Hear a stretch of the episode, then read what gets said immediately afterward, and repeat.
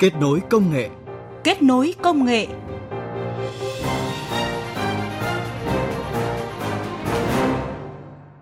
Các biên tập viên Thu Hiền và Mai Hạnh xin kính chào quý vị và các bạn. Rất vui được gặp quý vị và các bạn trong chương trình Kết nối công nghệ hôm nay. Thưa quý vị và các bạn, năm 2020 vừa qua được coi là năm khởi động chương trình chuyển đổi số quốc gia. Năm 2021, các cơ quan tổ chức đơn vị sẽ từng bước hiện thực hóa tiến trình chuyển đổi số để có thể tiến tới xây dựng chính phủ số, kinh tế số và xã hội số. Trong mục bàn tròn công nghệ hôm nay, mời quý vị và các bạn cùng tìm hiểu nội dung xây dựng chính phủ điện tử, cần đẩy mạnh thực hiện chương trình chuyển đổi số quốc gia. Còn bây giờ, chúng tôi điểm nhanh 10 sự kiện công nghệ thông tin tiêu biểu trong năm 2020 được câu lạc bộ nhà báo công nghệ thông tin bình chọn. Mời quý vị và các bạn cùng nghe. Sự kiện thứ 10 là Việt Nam đưa ra chương trình điện thoại thông minh smartphone giá rẻ Thủ tướng Chính phủ đã yêu cầu Bộ Thông tin và Truyền thông chỉ đạo thực hiện các biện pháp thúc đẩy hạ tầng, sản xuất thiết bị viễn thông hướng tới mục tiêu mỗi người dân có một điện thoại thông minh, mỗi hộ gia đình có một đường Internet cáp quang tốc độ cao. Sự kiện thứ 9 là Apple chuyển dây chuyền sản xuất sang Việt Nam. Hiện một số AirPods đã được sản xuất tại Việt Nam và dự kiến thế hệ thứ ba của AirPods cũng sẽ được sản xuất tại nước ta trong năm 2021 này. Sự kiện tiếp theo là lần đầu tiên Quốc hội Việt Nam họp trực tuyến và được xem là một kỳ họp đặc biệt trong lịch sử Quốc hội Việt Nam hơn 70 năm qua. Kỳ họp thứ 9 Quốc hội khóa 14 khai mạc vào ngày 20 tháng 5 năm 2020 được chia thành hai đợt và đợt 1 họp trực tuyến qua cầu truyền hình từ nhà Quốc hội đến 63 điểm cầu của đoàn đại biểu Quốc hội các tỉnh, thành phố trực thuộc Trung ương. Sự kiện thứ bảy là lần đầu tiên tổ chức giải thưởng Make in Việt Nam vinh danh các doanh nghiệp công nghệ số đây là giải thưởng mang tầm quốc gia, được tổ chức để tôn vinh các sản phẩm công nghệ số do người Việt Nam, doanh nghiệp Việt Nam thiết kế, sáng tạo tại Việt Nam. Sự bùng phát của dịch COVID-19 đã làm ảnh hưởng không nhỏ đến hình thức học tập và làm việc trực tuyến. Đây chính là sự kiện thứ 6 trong top 10 sự kiện công nghệ thông tin tại nước ta năm 2020 ngày 17 tháng 1 năm 2020, Viettel đã thực hiện cuộc gọi 5G đầu tiên trên thiết bị do chính Viettel sản xuất là sự kiện công nghệ thông tin nổi bật thứ 5 trong năm 2020. Sự kiện thứ tư là Nghị định số 91 năm 2020 về chống tin nhắn rác, thư điện tử rác của gọi rác có hiệu lực thi hành từ ngày 1 tháng 10 năm 2020. Đây là sự quyết tâm xử lý dứt điểm nạn tin nhắn rác của gọi rác với mức phạt cao nhất có thể lên tới 170 triệu đồng. Top 3 trong 10 sự kiện công nghệ thông tin tiêu biểu trong năm 2020 là nhiều ứng dụng Make in Việt Nam giúp phòng chống, hỗ trợ điều trị và truy vết COVID-19 đã được triển khai hỗ trợ ngành y tế ngăn chặn dịch bệnh này. Sự kiện thứ hai được câu lạc bộ nhà báo công nghệ thông tin bình chọn là cuối năm 2020, cả ba nhà mạng Viettel, Vinaphone, Mobifone được cấp phép và triển khai thử nghiệm thương mại 5G tại Hà Nội và thành phố Hồ Chí Minh.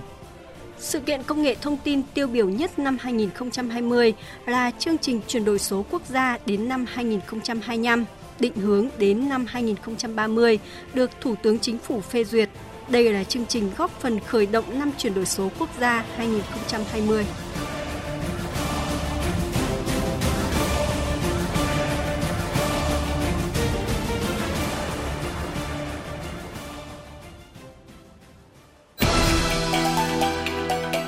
Bàn tròn công nghệ Bàn tròn công nghệ Thưa quý vị và các bạn, chương trình chuyển đổi số quốc gia đến năm 2025 định hướng đến năm 2030 đề ra mục tiêu cơ bản là phát triển chính phủ số, kinh tế số, xã hội số và hình thành các doanh nghiệp công nghệ số có năng lực đi ra toàn cầu. Để đạt được các mục tiêu cụ thể trong chương trình chuyển đổi số quốc gia, Bộ Thông tin và Truyền thông cho rằng từng bộ ngành, từng cơ quan tổ chức cá nhân phải đẩy mạnh thực hiện chuyển đổi số. Trong phần đầu của mục bàn tròn công nghệ hôm nay, mời quý vị và các bạn đến với tỉnh Thừa Thiên Huế để tìm hiểu về kinh nghiệm chuyển đổi số, xây dựng đô thị thông minh, hướng tới phát triển chính quyền điện tử bền vững. Phản ánh của phóng viên Lê Hiếu, thường trú tại khu vực miền Trung.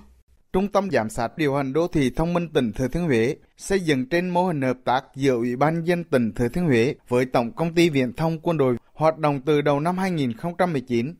theo ông Nguyễn Dương Anh, Giám đốc Trung tâm Giám sát điều hành đô thị thông minh tỉnh Thừa Thiên Huế, Hệ thống có chức năng giám sát các dịch vụ hành chính công, an toàn thông tin, cảnh báo tình hình thực hiện công việc của chính quyền. Người dân được tham gia vào quá trình này bằng ứng dụng Huế S. Trung tâm Giám sát điều hành đô thị thông minh tiếp nhận và chuyển đến các đơn vị chức năng giải quyết trong thời gian sớm nhất. Ông Nguyễn Dương Anh cho biết. Qua 2 năm thực hiện, Trung tâm Giám sát điều đô thị thông minh đã và đang vận hành là 11 cái dịch vụ để phục vụ người dân, doanh nghiệp và xã hội. Thì đến nay thì cái dịch vụ phản ảnh hiện trường vẫn được sự quan tâm đông đảo nhất của người dân và thực sự đã đem lại lợi ích tác dụng cụ thể phục vụ cho xã hội cũng như là nâng cao cái năng lực quản lý của hệ thống các cơ quan nhà nước nói chung.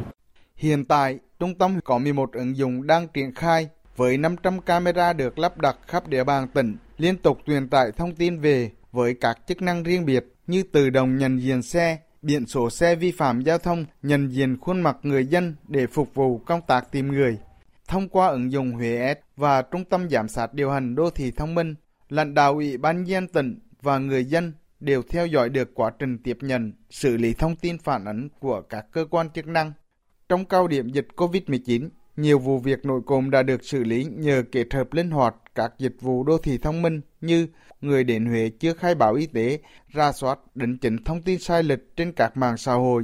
Với nhiều ứng dụng hữu ích, Huế OIC nhận được giải thưởng chuyển đổi số Việt Nam 2019 với hạng mục cơ quan nhà nước chuyển đổi số xuất sắc. Danh hiệu Sao Khuê 2020 cho giải pháp phản ảnh hiện trường là dịch vụ xuất sắc lĩnh vực chuyển đổi số.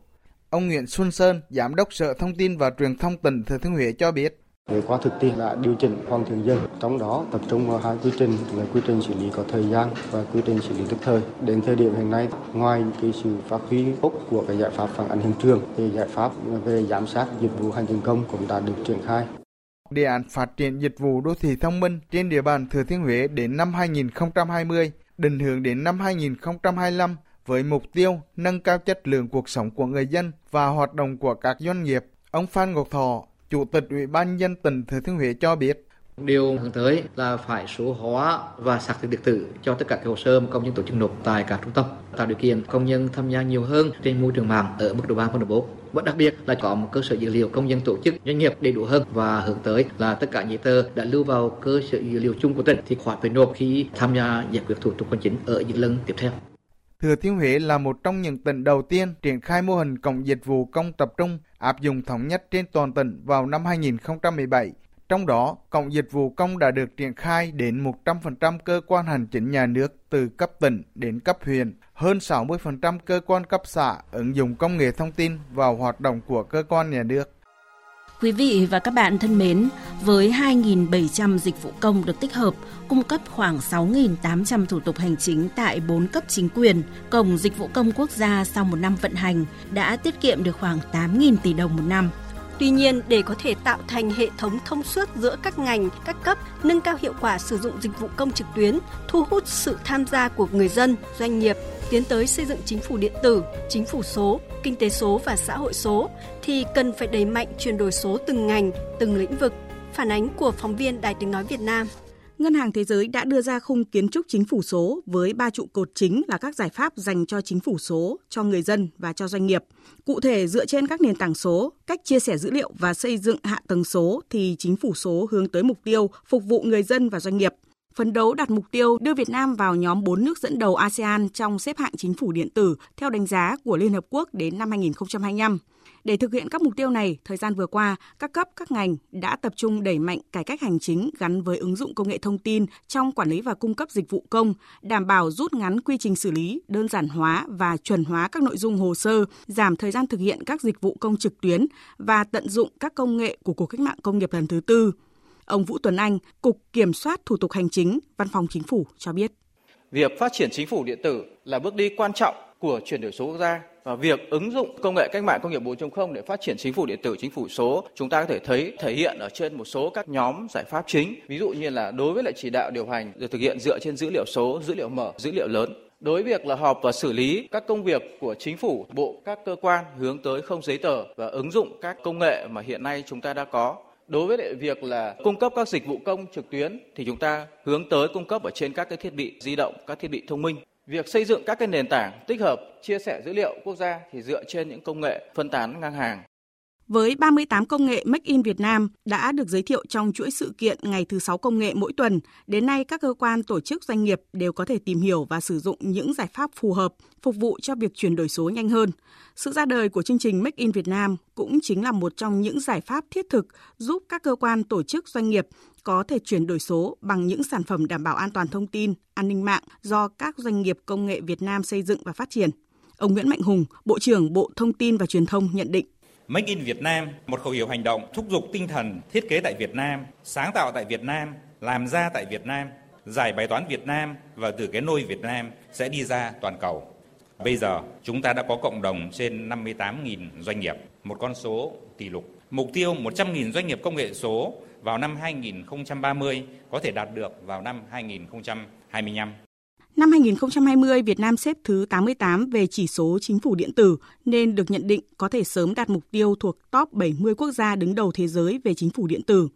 Năm 2020 cũng là năm khởi động chuyển đổi số quốc gia và dịch bệnh COVID-19 được coi là một cú hích để giúp nhiều ngành lĩnh vực chuyển đổi số. Một số nền tảng được xây dựng và triển khai hiệu quả trong thời gian qua như trục liên thông văn bản quốc gia, ứng dụng công nghệ XRAT của Estonia để phục vụ cho việc kết nối các hệ thống quản lý văn bản của các bộ ngành địa phương, thúc đẩy việc gửi nhận văn bản điện tử giữa các cấp chính quyền. Ngày 30 tháng 12 vừa qua, dịch vụ công trực tuyến thứ 2.700 đã được công bố với kỳ vọng sẽ tiếp tục đưa nhiều giải pháp cho người dân và doanh nghiệp có thể tham gia trực tuyến một cách hiệu quả và tiết kiệm. Ông Mai Tiến Dũng, Bộ trưởng, chủ nhiệm Văn phòng Chính phủ nhấn mạnh.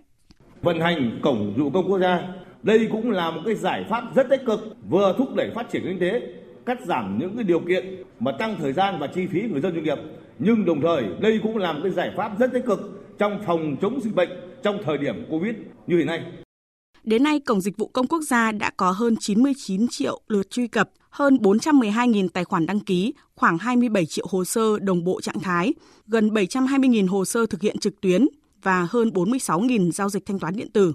Tuy nhiên, để người dân và doanh nghiệp sử dụng hiệu quả dịch vụ công trực tuyến hướng tới phát triển chính phủ điện tử thì việc liên thông kết nối giữa các dịch vụ công trực tuyến là điều cần thiết. Ví dụ, tại nước Estonia, cách đây khoảng 5 năm, việc đăng ký kinh doanh được hoàn thành trong 18 phút. Chưa kể người dân quốc gia này có thể bỏ phiếu mà không cần ra khỏi nhà, nộp tờ khai thuế trong vòng 5 phút, ký các văn bản thông qua chứng minh thư được số hóa. 94% người dân Estonia có hồ sơ trên mạng có thể trả tiền thuế trực tuyến ở bất cứ đâu.